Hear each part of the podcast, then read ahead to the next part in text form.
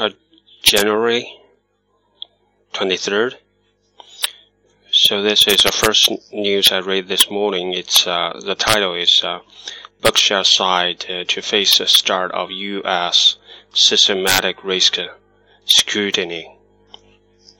So this is based on the uh, one rule that is uh, too big to fall. So the news is quite long, and uh, I just want to read part of it because I didn't find any audio news on this. So only choice is to read it.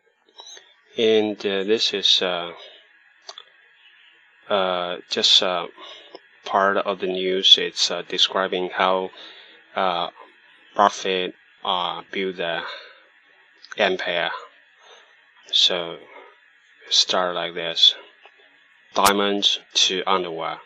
As Berkshire's chairman and chief executive officer for more than four decades, Buffett, 83, built the firm from a textile maker into a company that sells insurance, insurance, horse freight, generates electricity, manufactures uh, chemicals, and sells products from diamonds to underwear.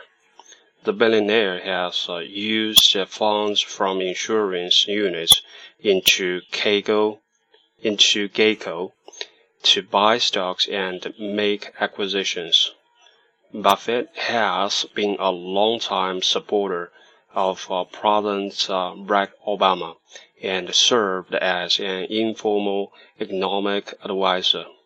Obama awarded Buffett the Presidential Medal of Freedom in 2011 and called him one of the most respected men in the world.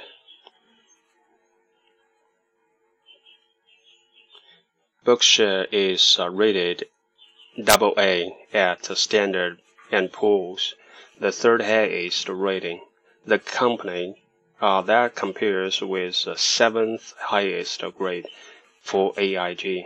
Buffett's firm had more than forty billion in cash as of September 30.